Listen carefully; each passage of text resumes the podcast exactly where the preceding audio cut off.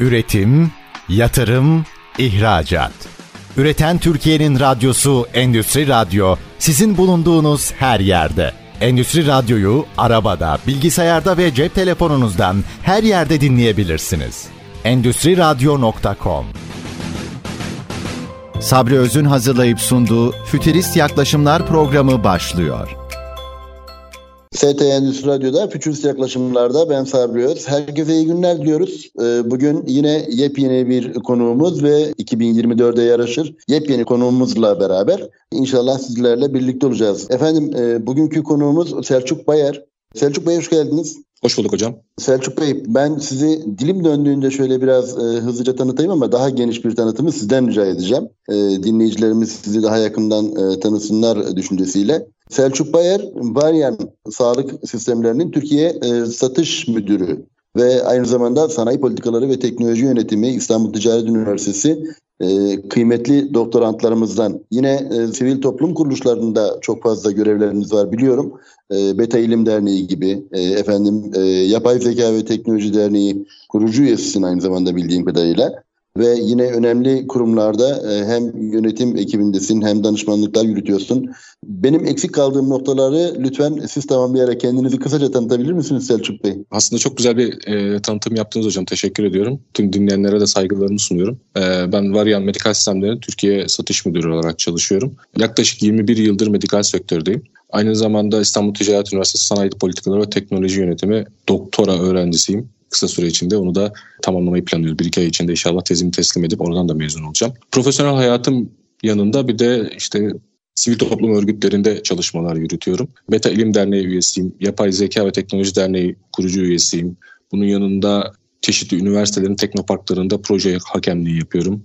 E, TÜBİTAK'ta teknoloji tabanlı startuplar için mentörlük veriyorum. Aynı zamanda bağlı bulunduğumuz Siemens Healthineers Teknoloji ve İnovasyon Yönetimi ekibinin üyesiyim. Kısaca böyle tanıtabilirim kendimi. Çok güzel, çok teşekkür ederim. Şimdi özellikle sanayi politikaları ve teknoloji yönetiminde birlikte olduğumuz zaman içerisinde bize e, çok farklı alanlarda hem destek verdiniz. Derslerimizde öğrendik aslında. Yani e, senden de çok şeyler öğrendik.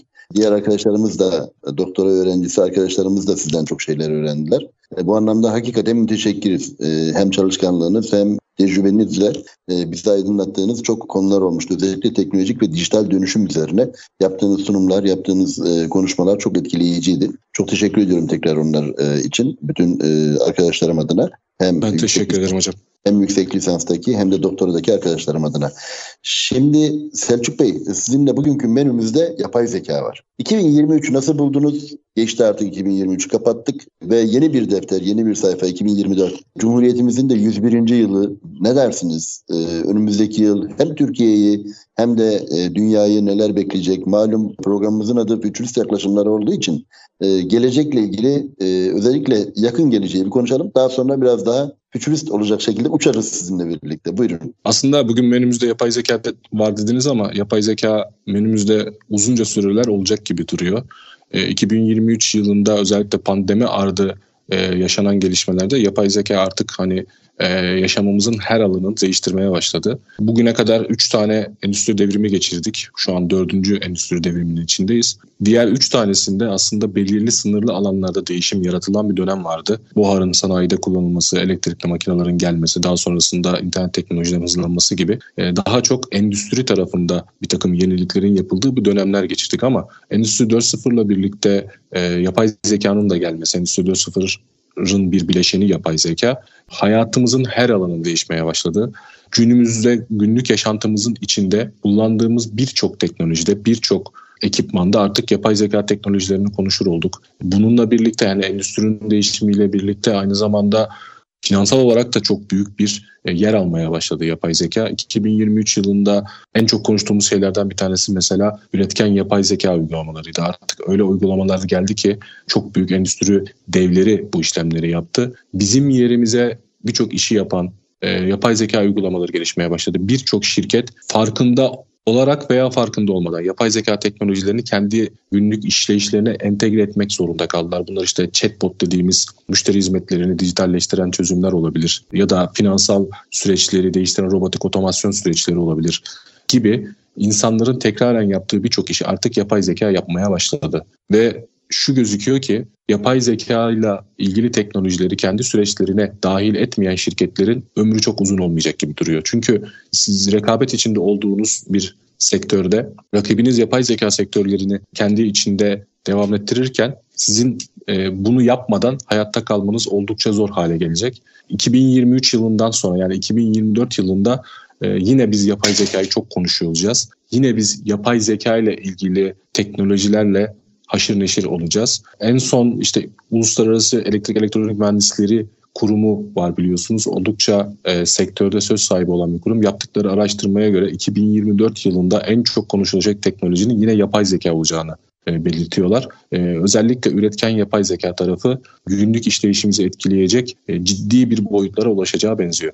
Şimdi yapay zekanın aslında geçen dönem çokça konuşulduğunu e, yani özellikle 2023'ün muhtemelen en gözde bileşeniydi galiba. Yani Endüstri 4.0'ın e, içindeki bileşenlerde e, en gözde bileşeni yapay zekaydı. Bundan iki yıl önce 2021 yılında siber güvenlik çok önemliydi mesela. Yani ciddi anlamda siber güvenlik dünya çapında çok büyük hacklemelere, çok büyük saldırılara bir anlamda maruz e, bırakılmıştı ve e, o anlamda da 2021 yılı e, öyle bir yıl olmuştu bizim açımızdan ama 2023 yılı belki Türkiye için geçen yıl aslında 2023 eşittir 2021 dünyasının yaşadığı şeyleri biz yaşamış olduk siber güvenlikte. Yani her 20 saniyede bir hacklemeyle karşılaştık Türkiye ortalaması.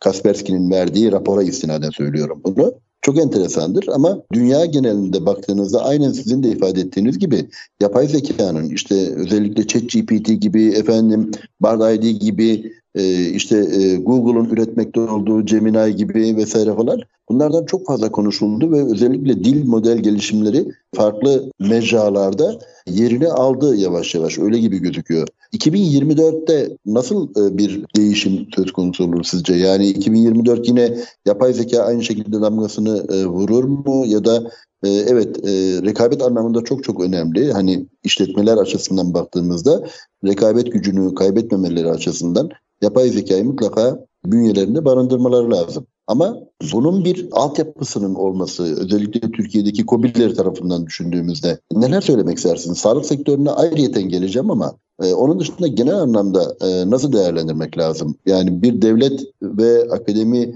artı reel sektör birlikteliğini nasıl değerlendirirsiniz bu minvalde? E, neler söylemek istersiniz?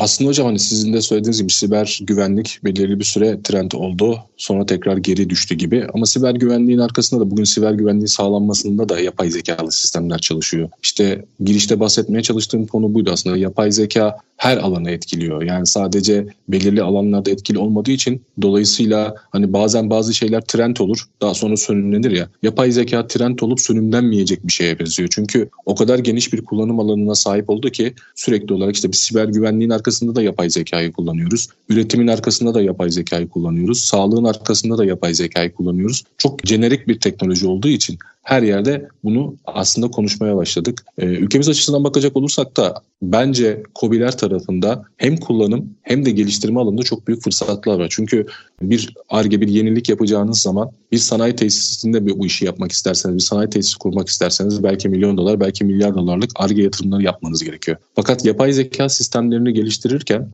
bu kadar büyük bütçelere gereksinimiz olmayabiliyor elinizde yeterli veri varsa şu anda işte Google gibi Microsoft gibi firmaların sistemlerini online olarak kullanarak çok ciddi uygulamalar geliştirme şansı var. Orada da ben Türk startuplarına çok güveniyorum. Bu konuda çalışan çok fazla da genç girişimci arkadaşımız var. Çok iyi uygulamalar çıkacağını düşünüyorum. Yani Endüstri 4.0'ın getirdiği bu fırsatı bizim ıskalamamamız gerekiyor. Bence bundan önceki fırsatları biz bir şekilde ıskaladık. Çünkü yeteri kadar altyapımız yoktu, yeteri kadar finansal gücümüz yoktu. Ama yapay zeka böyle değil. Çok daha kolay uygulamalar geliştirmek, çok daha efektif şeyler yapılabiliyor. 2024 yılında ben yine üretken yapay zeka dediğimiz büyük dil modelleri işte sizin bahsettiğiniz e, Google'un Gemini, ChatGPT, e, OpenAI tarafından geliştirilen ve Google Bard gibi çözümlerin e, çok çok daha etkili olacağını düşünüyorum. Çünkü bu çözümler genele yayılmış çözümler ve herkesin kullanılması için uygun olan çözümler. Çok büyük bir eğitime ihtiyacınız yok, bir şeyler yapmanız gerekmiyor. Sadece kendi süreçlerinize bunu entegre etmek için belki e, büyük dil modeli dediğimiz bu uygulamaları kişiselleştirmek, işletmeye uygun hale getirmek gerekiyor.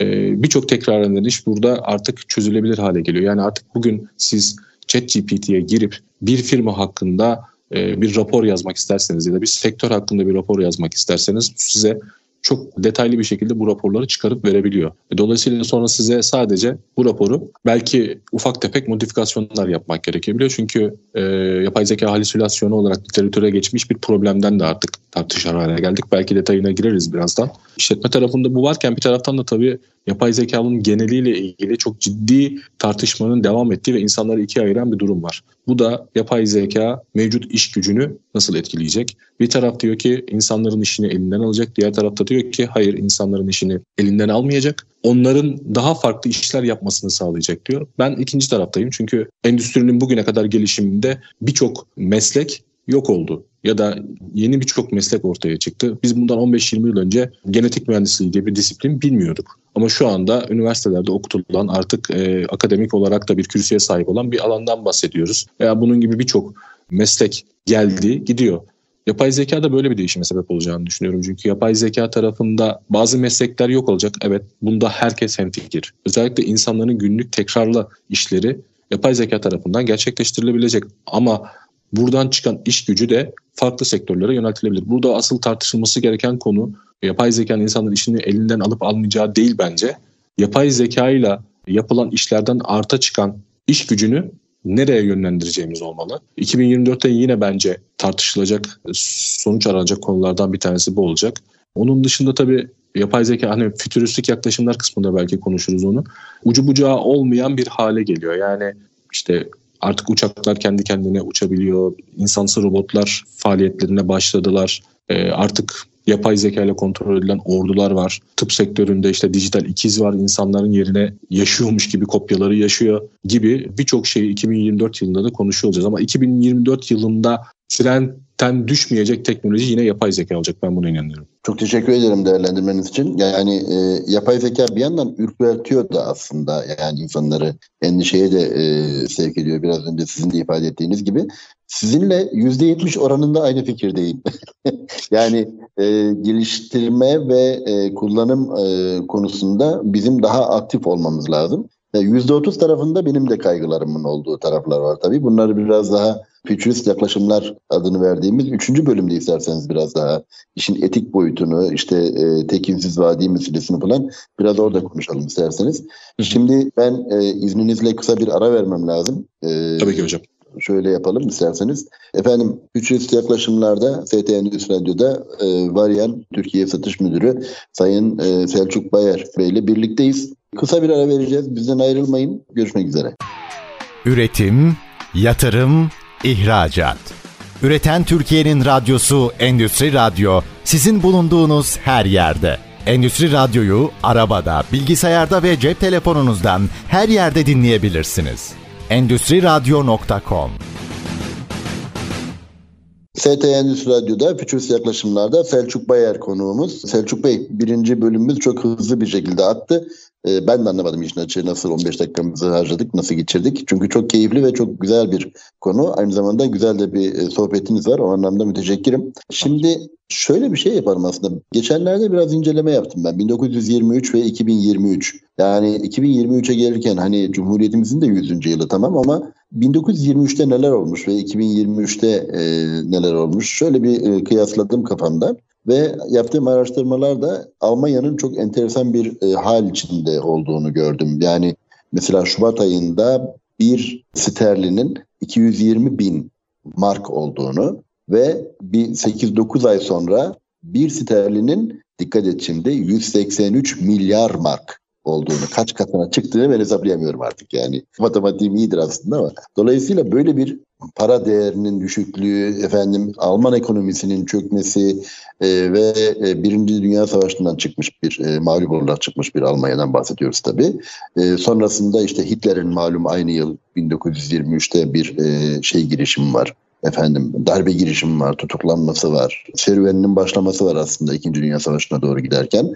Ama biz bütün bu süreçlerde biz de aynı savaştan mağlup olarak ayrılan bir e, taraftayız. E, fakat e, daha sonrasında 1950'lerde Cahit Arf adlı bir profesörümüz çıkıyor bizim. Ve makine konuşabilir mi, makine düşünebilir mi üzerine çalışmalar yapıyor, kafa yoruyor. Tabii bunun arkasında arkasını e, aslında arkasını getirebilmek bizim açımızdan çok çok önemliydi. E, ama maalesef anladığım kadarıyla e, bunu çok layıkı veçiyle yerine getirememişiz. Türkiye açısından söylüyorum tabii bunu. Ha, şu anda görüyorum mesela yapay zeka üzerine üniversite çalışmaları var. Bölümler çalışmaları var. Yani bazı üniversitelerde e, yapay zeka adı üzerinde direkt ders değil de direkt program isimleri var. E, halbuki 1972 olması lazım ben yanlış hatırlamıyorsam. Ben 70 doğumluyum çünkü 2 yaşındaymışım vay anasına dediğimi hatırlıyorum. E, sanırım IBM'in şu anki CEO'su 1972'de yapay zeka doktorasını almış. Düşünebiliyor musunuz? Yani 1972'de yapay zeka programı varmış adamlarda ve o programdan adam mezun olmuş. Yani biz aslında biraz geriden geliyoruz ama genç ve dinamik bir nüfusumuz var. Ee, elhamdülillah o anlamda çok avantajlıyız. Öyle tahmin ediyorum ki koşar adımlarla herhalde o mesafeyi kapatıp hatta geçeceğiz. Bazı alanlarda geçtik bile öyle öyle düşünüyorum, öyle e, görüyorum. Öyle de okuyorum işin açığı e, çalışmalarımızdan ve Türkiye'de yapılan, dünyada yapılan çalışmaları takip ettiğimizde. Yapay zekanın özellikle işte e, algoritma geliştirme tarafı, kodlama yapma tarafı, kodlamayı geliştirme tarafı çok büyük dediğiniz gibi birinci bölümde ifade ettiğiniz gibi çok büyük sermayeler de gerektirmiyor aslında. Yani e, siz geliştireceksiniz. Kafa çünkü yani hani asıl zeka e, bizde, yapay zeka orada. Dolayısıyla Aynen. o yapay zekayı üretiyor olmak, kodluyor olmak, geliştiriyor olmak bizim elimizde. Eğitimde, insan kaynaklarında, beşeri sermayede gizli. Dolayısıyla e, biz e, umut var e, olmamız lazım. Dolayısıyla şu, bu bölümde dilersen sağlık sektörünü biraz daha etraflı bir şekilde konuşalım. Çünkü sağlık sektöründeki yapay zeka ile beraber e, bir değerlendirme yapıyor olduğumuzda çok kullanım alanları var. Sizden o örnekleri dinlemek istiyorum. E, ama aynı zamanda handikaplar da var. Yani hız meselesi vesaire falan gibi. Neler söylemek istersiniz? Sağlık sektöründe durum e, nasıldır ve sağlık sektörü özelinde örneklerle bize biraz izah edebilir misiniz yapay zekanın kullanımı ve gelişimini?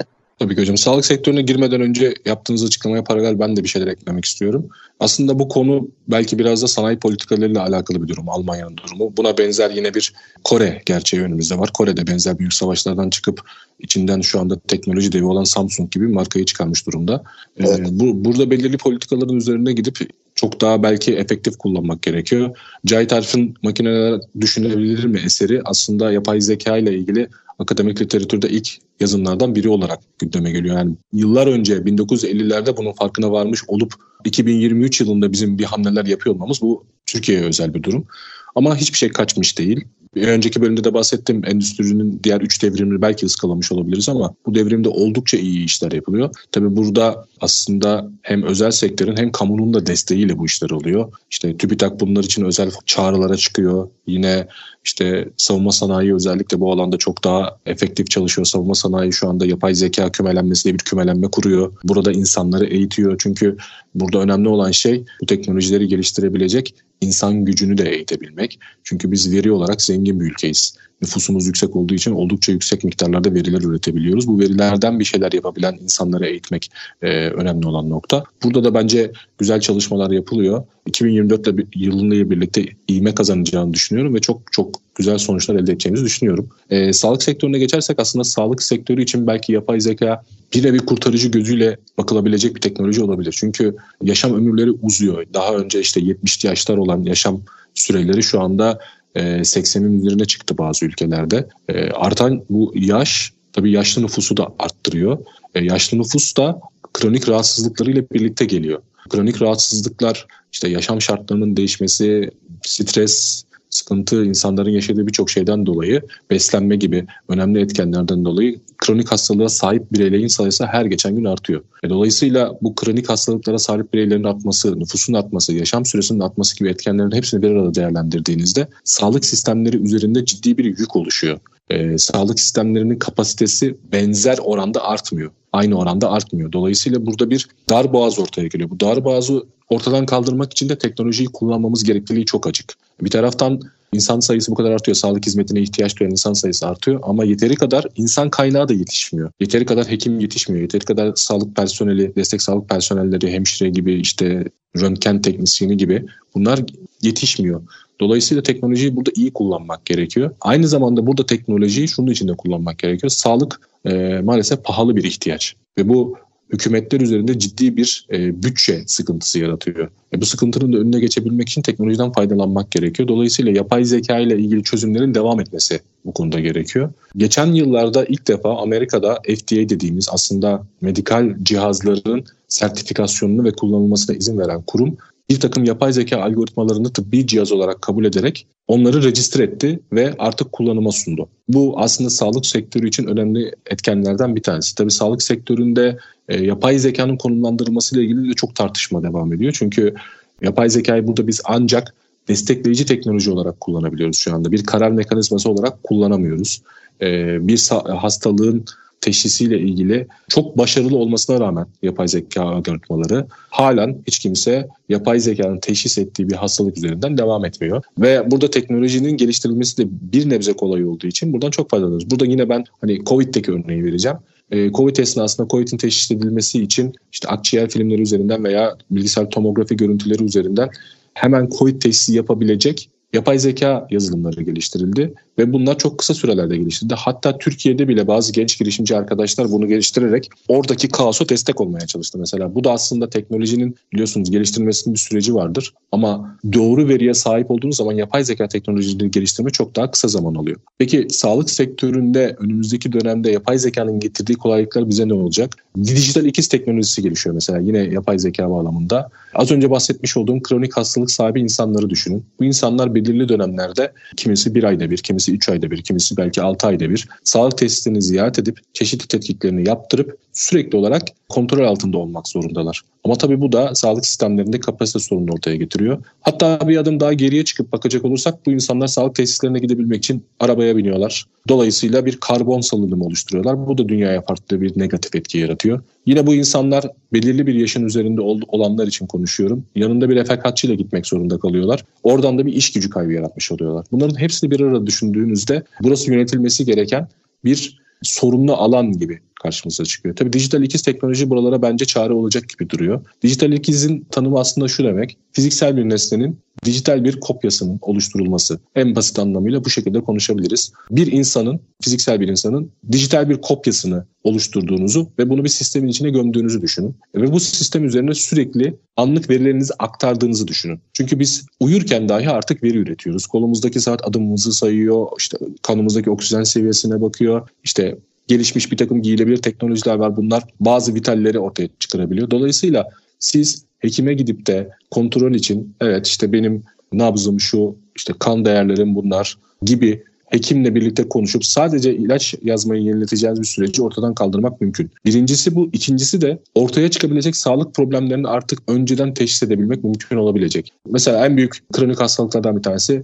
kalp damar rahatsızlıkları. Kalbinizde oluşabilecek bir sorunu dijital kalbiniz sizden çok çok önce hissedebiliyor. Çok basit örnek vermek gerekirse benim otururken ki nabzım 70'tir. Dinlenirken ki nabzım 50'ye düşer. İşte spor yaparken ya da aktif olarak hareket ederken benim nabzım 95'e çıkar. Ve sistemler bunu öğreniyor yapay zeka sistemleri ya da dijital ikiziniz. Siz dinlenirken normalde hep 50 olan nabzınız 70-80 atıyorsa veya düzensiz atıyorsa, burada farklı bir bulgu hissediyorsa, bir anomali hissediyorsa yapay zeka hemen bir uyarı verip sorumlu hekime bilgi veriyor. Sizi kliniğe davet ediyorlar ve belki de oluşabilecek bir kalp krizini oluşmadan önce ortadan kaldırmış oluyoruz. Bu bence en büyük artısı bu olacak bizler için. Yine dijital ikizler, hastanelerin dijital ikizlerinin oluşturulup oradaki bir takım kapasite problemlerini ortadan kaldırmak mümkün olabilecek. İşte bir kronik hastalık sahibi olduğunuzu düşünün. Bu konuda da çalışmalar var. Ee, sizin işte belki hava değişiminden etkileniyorsunuz. Belki işte günlük yaptığınız fiziksel aktivite sizi olumsuz etkiliyor. Belki yediğiniz bir yemek sizin hastalığınızı olumsuz etkiliyor sizin hayatınızı takip edecek bir takım e, yapay zeka uygulamaları düşünün ve bu size şunu söyleyebilir. Eğer sizin hastalığınız işte 3 derecelik bir hava değişiminden etkilenecekse ve sizin yarın bir seyahatiniz varsa size bu seyahati yapmamanızı, havanın değişeceğini, e, dolayısıyla hastalığınızın belki daha bir üst seviye çıkacağınızı uyarabilir. Yani aslında yaşam kalitenizi yükseltmek üzere tür uygulamalar sizin yerinize karar verebiliyor olacak. Yani sizin kararınızı etkilemeye çalışacak daha doğrusu. Tabii ki karar veremeyecek ama bu takım asistanlar size çok çok faydalı uygulamalar sağlayabilecek. Mesela Türkiye'de e-nabız diye bir sistem kullanıyoruz. Çok iyi bir sistem. Tüm sağlık verilerimiz orada. Yapay zeka için en önemli şey biliyorsunuz veri. Ben yapay zeka sistemleri için e, şu tanımlamayı kullanıyorum. Veriden değer üreten sistemler diyorum aslında e, özet olarak. Bu e-nabızdaki mesela şu anda e, bir uygulama var. Neyim var diye bir uygulama var. Siz buraya girip e, size sorular soruyor. Bir chatbotla yazışıyorsunuz. E, işte rahatsızlığınız hakkında teşhis, ön teşhis koymaya çalışıyor ve bu sizi doğru hekime yönlendirmek üzerine yapılmış bir çalışma. Eğer sizin söylediğiniz semptomlar bir dahiliye hekiminin ilgi alanındaysa oraya yönlendiriyor. Bir cerrahın ilgi alanındaysa oraya yönlendiriyor. Bu bile e, sağlık sistemleri için aslında çok büyük bir e, artı. Çünkü yani özellikle biz hani Türk halkı olarak biraz daha diğer halklardan farklıyız. Biz en ufak bir şeyde acil servise başvuruyoruz. Acil olsak da olmasak da. Belki Türkiye'deki en büyük sorunlardan bir tanesi bu. Dolayısıyla oradaki kapasiteyi yönetemez hale geliyoruz. Bu tür uygulamalar belki acil servise olan başvuru sayısını azaltacak. Ya da sizin orada işte doktor doktor gezmenizin önüne geçecek gibi hayatımızı kolaylaştıracak ve hatta oluşabilecek sağlık problemlerimizi önceden tespit edip önlemler almamızı sağlayacak yapay zeka sistemleri geliştiriliyor şu anda. Çok teşekkür ederim. Yine soluksuz dinliyoruz vallahi seni sağ olasın. Ee, yani siz anlatırken aklıma şey geldi. Ee, CES yani Consumer e, Electronics Show muydu? Galiba öyle açılımı. Evet, evet. 2000, Las Vegas'taki soru.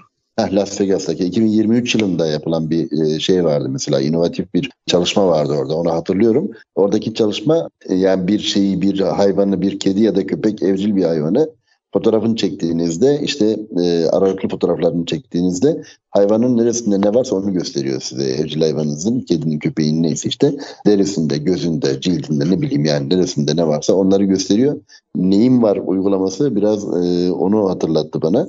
Bu yıl da aslında sabırsızlıkla bekliyorum yani. Çok önemli e, inovasyonların sergilendiği bir organizasyon çünkü o. E, CES hoşuma gidiyor benim de izlemek ve e, takip etmek.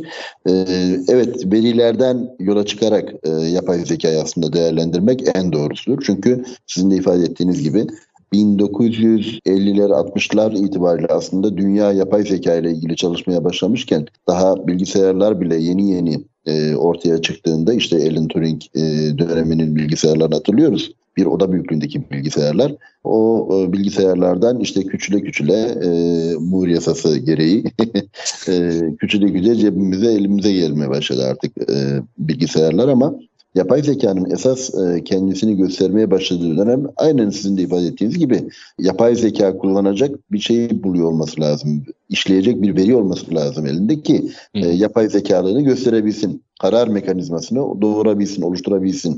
Yoksa elinde veri yoksa e, hikaye yani bir anlamı yok.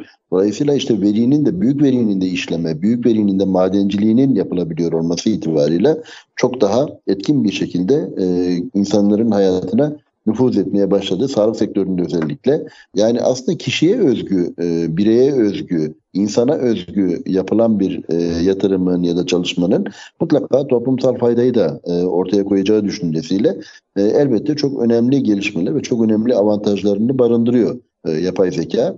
Ama e, dilersen şimdi e, son bölüme doğru geliyoruz. E, zamanımız yine geçiyor. Dediğim gibi sizinle sohbet etmek çok güzel, çok keyifli. E, son bölümde hem işin fütüristik yaklaşımları tarafını yani daha gelecekte, daha ileriye dönük neler olabilir onları bir konuşalım. Hem de biraz tehlikelerini konuşalım. Yani o ürperenler, korkanlar da boşuna korkmuyorlar.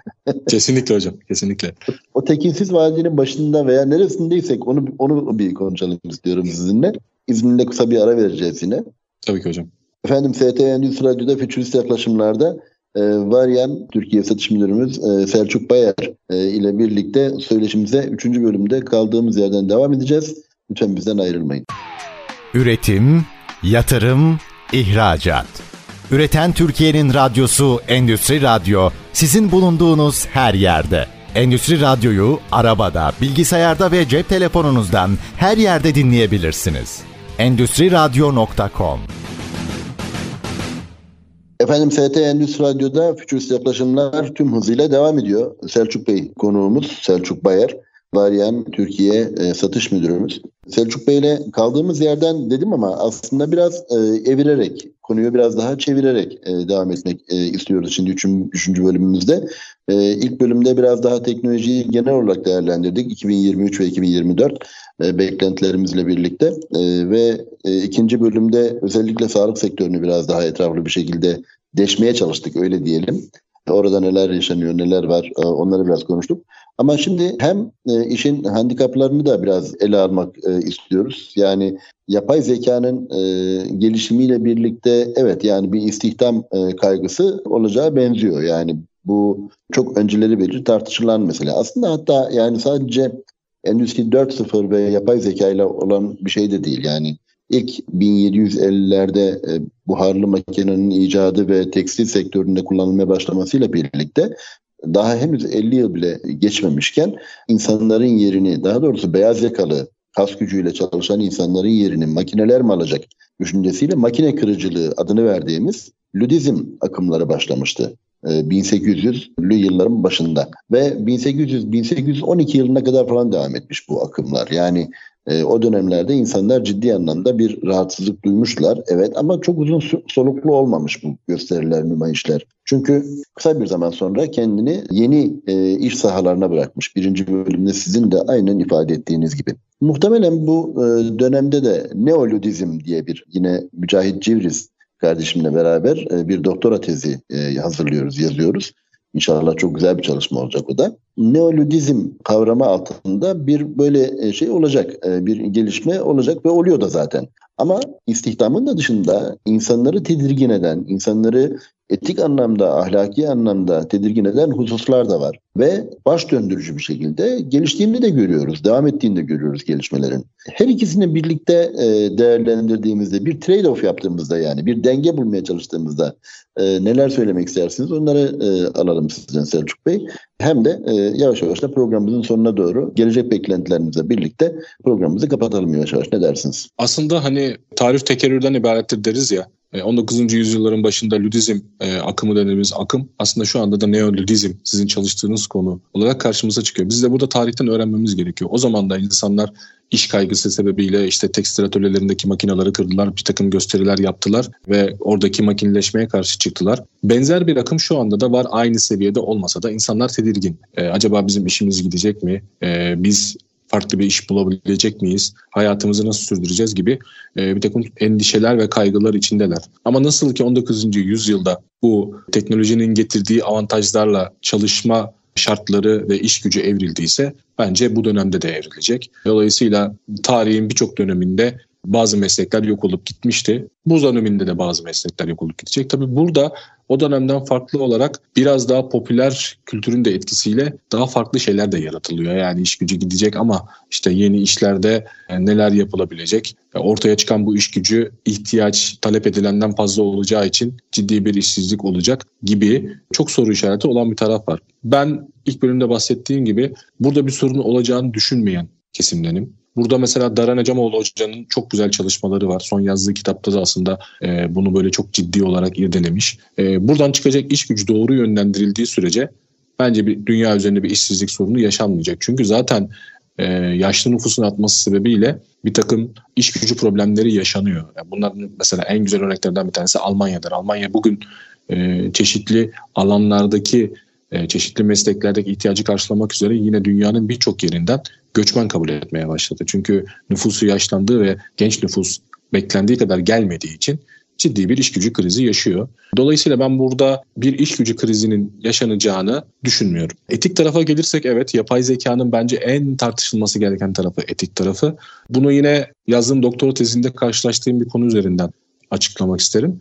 Yine orada da üretken yapay zekayı kurarak bir takım çalışmalar, kullanarak bir takım çalışmalar yapıyorum. Üretken yapay zekaya sorduğumuz, BART kullanıyorum. BART'a sorduğum soru da belirli bir sektördeki kanaat önderlerinin listesini çıkarır mısın ve bunlarla ilgili kısa bir bilgilendirme yapar mısın diye bir soru yönelttim BART'a. BART oldukça detaylı olarak o sektör o sektörde kanaat önderi olabilecek kişilerin isimlerini çalıştıkları kurumları, Twitter, LinkedIn adresleri gibi, mail adresleri gibi detaylı bilgileri bana raporladı. Fakat dönüp bu isimleri kontrol ettiğimde öyle o isimlerin olmadığını gördüm. O isimde herhangi bir insan yok. Öyle bir kurumda çalışmıyor. Öyle bir mail adresi, öyle bir Twitter hesabı, LinkedIn hesabı yok. E buna literatürde yapay zeka halüsinasyonu deniyor. Yapay zeka bilmediği bir şeyleri bilmedim dememek için kendi kafasından üretiyor.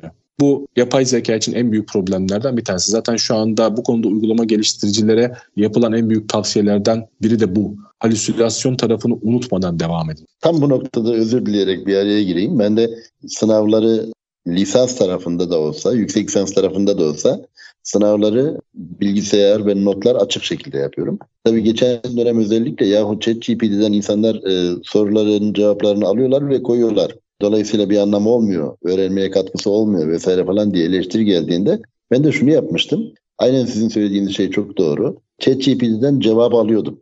E, sorduğum sorunun cevabını alıyordum ve onu da yine soru kağıdının üzerine koyuyordum. Diyordum ki ChatGPT de az önce yukarıda sormuş olduğum soruya böyle bir cevap verdi.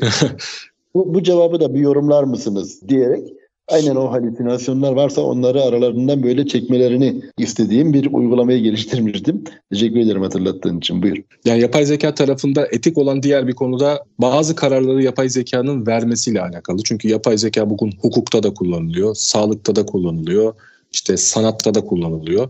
Yine daha önce yaptığım bir çalışmada yapay zeka kullanımı ile ilgili Türkiye'deki hekimlere sorular yönetmiştim. Oradaki sorulardan bir tanesinde de şunu sor- sormuştum. Yapay zeka ve sizin kararınız arasında bir çelişki olduğunda hangisini kabul edersiniz diye. İstisnasız herkes kendi kararını kabul etti. Ve diğer bir soruda yapay zekanın verdiği kararın hukuksal sorumluluğu, hukuki sorumluluğu kimde olmalıdır diye sorduğumda yine hekimde olmalıdır dediler. Yani aslında insanlar yapay zekayı bir araç olarak kullanıyorlar ama tamamen kendilerini yapay zekaya teslim etmek istemiyorlar. Şu andaki çünkü hani hukuksal altyapı da buna hazır değil. İşte yine tartışılan konulardan bir tanesi otonom araçların yaptığı kazalarda sorumlu kimdir? Üzerindeki şoför müdür? Onun algoritmasını geliştiren firma mıdır? İşte o anda yapay zeka algoritmasını çalıştıran bilgisayar mıdır? Ya bunun gibi birçok etik sorun devam ediyor. Ya da işte bir İHA düşünün. Ateş emrini kimden almalıdır? E şu anda artık mesela işte Akıncı gibi ya da Anka 3 gibi savaşan İHA'lar yapmaya başladık. Bunlar havadan havaya taarruz yapabilecek. Havadaki atış kararını kim verecek? Yapay zeka kendi kendine bu kararı verirse, doğru karar vermezse ne olacak? hedef şaşarsa ne olacak gibi böyle etik olarak çok ciddi tartışmaların devam ettiği bir süreç var. Ama tabii bu yapay zekanın gelişmesini etkileyecek bir taraf değil. Her teknoloji kendisiyle birlikte bir takım tartışmalar getiriyor. Bu tartışmalarda bir yerlerde sulh olunacaktır. E, hukuki altyapısı hazırlanacaktır, devam edecektir diye düşünüyorum. Malum şu anda Filistin, Gazze e, tarafında çok önemli bir Savaş demek istemiyorum adına. Çünkü bu bir savaş değil. Yani soykırıma doğru giden e, dünyanın da artık pek çok bölgeden sesin e, çıktığı ve artık e, isyan noktasına getirildiği bir hadise diyelim buna. Hadise yaşanıyor. Ve bu hadisede de kullanılan yine e, yapay zeka e, programlarıyla sivillerin üzerine e, hunharca e, ateş açılıyor. Yani şey yapılıyor, bombalamalar yapılıyor. Yine yapay zeka adını söylemek istemiyorum programın reklam bir şey olmasın diye yani çok da bahsetmek istemiyorum işin açığı ama evet yani dediğiniz gibi e, yapay zekanın MIT'nin yapmış olduğu bir çalışma vardı. O çok hoşuma gitti benim. Evet kodlamayı nasıl yapmak lazım veya evet hani e, işin suçlu tarafında bir hadise meydana geldiğinde meydana gelen hadisenin sorumlusunun kim olduğunu araştırma konusu önemli. Fakat orada kodlamayı nasıl yaptığımız da önemli. Çünkü MIT'nin yaptığı çalışmada mesela şöyle bir şey vardı. Bilmiyorum hatırlar mısın? Moral Machine diye bir anket çalışması yapıyorlar. Online yapıyorlar. Ve orada otonom araçların dümdüz yolda giderken önüne bir şeritte sadece işte bir evcil hayvanı ve yaşlı bir kadın ama öbür şeritte hamile bir hanımefendi ve elinde bir çocuk. Arabanın içinde de bir tane çocuk ve iki tane e, evcil hayvan hangisine çarparak ilerler veya duvara mı çarparsa duvara çarparsa içindekiler ölecek. Mutlaka birileri ölecek ama bir yerlere çarpacak. Bu durumda hangisini tercih edersiniz sorusunun cevabı. Tabii böyle bu numuneydi az önce biraz önce söylediğim. Bunun gibi 20-25 tane falan örnek var böyle. Ve buradan aslında şöyle bir sonuç çıkarmışlar. Çok enteresan o sonuç. Kültür meselesi ciddi anlamda etkiliyor, kodlamayı etkiliyor. Yani mesela Doğu kültürü biraz daha yaşlılara yaşlılar konusunda daha hürmetkar. Ama hı hı. Batı toplumu mesela Batı tarafından gelen aslında Batı toplumu Doğu toplumu deyince e, Celal Şengör Hoca kızıyor bize. Öyle toplumlar mı varmış falan diye de. Ama yani sonuçta hani e, şey diyelim artık Türkiye'nin batısı diyelim öyle diyelim. Türkiye'nin batısı tarafından gelen cevaplara bakıldığında da biraz daha evcil hayvanların ve gençlerin korunmasına yönelik neticenin e, alındığına dair bir e, şey var. Dolayısıyla kodlamayı ona göre çevirebiliyorsunuz. Bir de böyle bir taraf var. Yani kodlayanın da orada bir e, ayrı şey taşıyor olması lazım. Sorumluluk ve ahlaki değerleri. Aslında etik ve ahlak noktasının da tam olarak belki de ayrıldığı noktayı ifade etmişler diye e, düşünüyorum. E, o anlamda çok güzel bir çalışma. Biraz önce şeyden Derin Acamoğlu'ndan e, bahsettin. Sanırım e, şeyden bahsediyorsun değil mi? Power and Progress. Evet hocam. Power and Progress e, evet yeni çıkan bir e, kitap. Simon diye bir başka e, yazarla beraber, ekonomistle beraber ele aldıkları Power and Progress adlı bir e, eser. E, onu daha henüz benim okuma şansım olmadı. Çünkü Dar Koridor'da biraz daha iş farklı değerlendiriliyordu. Power and Progress'te biraz daha e, anladığım kadarıyla e, güç ve öz, özellikle sürdürülebilirlik üzerine herhalde yorumlar evet, evet hocam. Aslında tam e, bu iş gücüyle ilgili olan problem e, tarafını da yapay zeka yeniden tasarlamak diye bir kitabı var e, çeşitli kişilerle yaptığı böyle bir konferans tadında hani farklı farklı yazarların da içinde olduğu o kitap da çok değerli. Orada biraz daha böyle yapay zekayı hani işte otomasyonu nasıl değerlendiririz, işte bunun işte demokrasi tarafı nasıl olur, adalet tarafı nasıl olur konusunda güzel orada e, bir takım böyle e, tartışma tarzında e, ufak ufak içinde makaleler var. O kitap da çok kıymetli bir kitap bu konuda. Ona da bakacağım. Selçuk Bey dediğim gibi e, çok keyifli bir sohbetti ve e, zaman nasıl akıp geçti ben de anlamadım. Süremiz yine doldu. Ben sanayi politikaları ve teknoloji yönetiminde önümüzdeki dönem çok güzel bir çalışma yapılacak. Aslında bir anlamda biraz önce hayıflandığımız, dertlendiğimiz mesele vardı ya hani e, algoritma ve özellikle de e, efendim üretken olma yani üretici olma. Çünkü üretemediğiniz bir şeyin tüketicisi olmak durumunda kalıyorsunuz. Dolayısıyla bir anlam ifade etmiyor sizin açınızdan. Yani bunu iyi değerlendirmek lazım. Genç dinamik nüfusu iyi değerlendirmek lazım. Bu anlamda biz de elimizden geldiğince böyle bir projeyle de inşallah e, hem yüksek lisanstaki hem de doktoradaki öğrencilerimize iyi bir imkan vermiş olma, iyi bir e, eğitim ve iyi bir anlayışla aslında bir anlamda eğitimlerini yönlendirme konusunda bir e, fırsat bulmuş olacağız. Beta İlim Derneği bu anlamda bize destek veriyor. E, yine iPad'la birlikte yapacağımız yani yapay zeka e, platformu olarak beraber e, çalışmayı düşündüğümüz bir e, alan olacak. Sizinle de yine e, benzeri bir e, platformun şeyini yapalım. Tabii ki olduğumuz e, derneklerle e, güzel çalışmalar e, çıkar diye ümit ediyorum. Çünkü akademik kamu sanayi işbirliği yeterli olmuyor. Bazen sanayi ve akademik kamu evet önemli. Bunların üçünün birlikte olması önemli. Fakat bunun yanı sıra hem medya tarafının hem de STK tarafının da e, katkı sağlaması bekleniyor ve öyle olunca beşli sarmal model diyoruz işte ona. O beşli sarmal modelde çok daha güzel e, ve e, etken verimli e, işler çıkıyor, projeler çıkıyor. E, bu anlamda şimdiye kadar yaptığınız katkılar için hakikaten teşekkür ediyorum. Bölümümüze ve pek çok defa öğrencilerimize yaptığınız katkılardan dolayı teşekkür ediyorum. Hem de yaptığınız, yapmakta olduğunuz, yazmakta olduğunuz test konusunda başarılar diliyorum. Çok güzel çalışmalar, çok güzel eserler ortaya koyacağınıza inanıyorum. Ve bugün bize e, bizi kırmadınız bizimle beraber 3 bölümlük güzel bir program yapmış olduk, söyleşi yapmış olduk sizinle. E, hasreten teşekkür ediyorum. Son bir iki söylemek istediğiniz bir şeyler varsa alabilirim. Hocam ben size teşekkür ediyorum. Çok keyifli bir sohbetti. Yine zaman nasıl geçti anlamadık. Belki biraz daha uzun zamana ihtiyacımız var diye düşünüyorum bu konuları tartışmak için. Ve hani son söz olarak da yapay zeka ile ilgili teknolojileri geliştirirken duvarları yıkmak gerektiğini düşünüyorum ve sınırsız düşünmek gerektiğini düşünüyorum. Yani uçlarda yaşamak gerekiyor.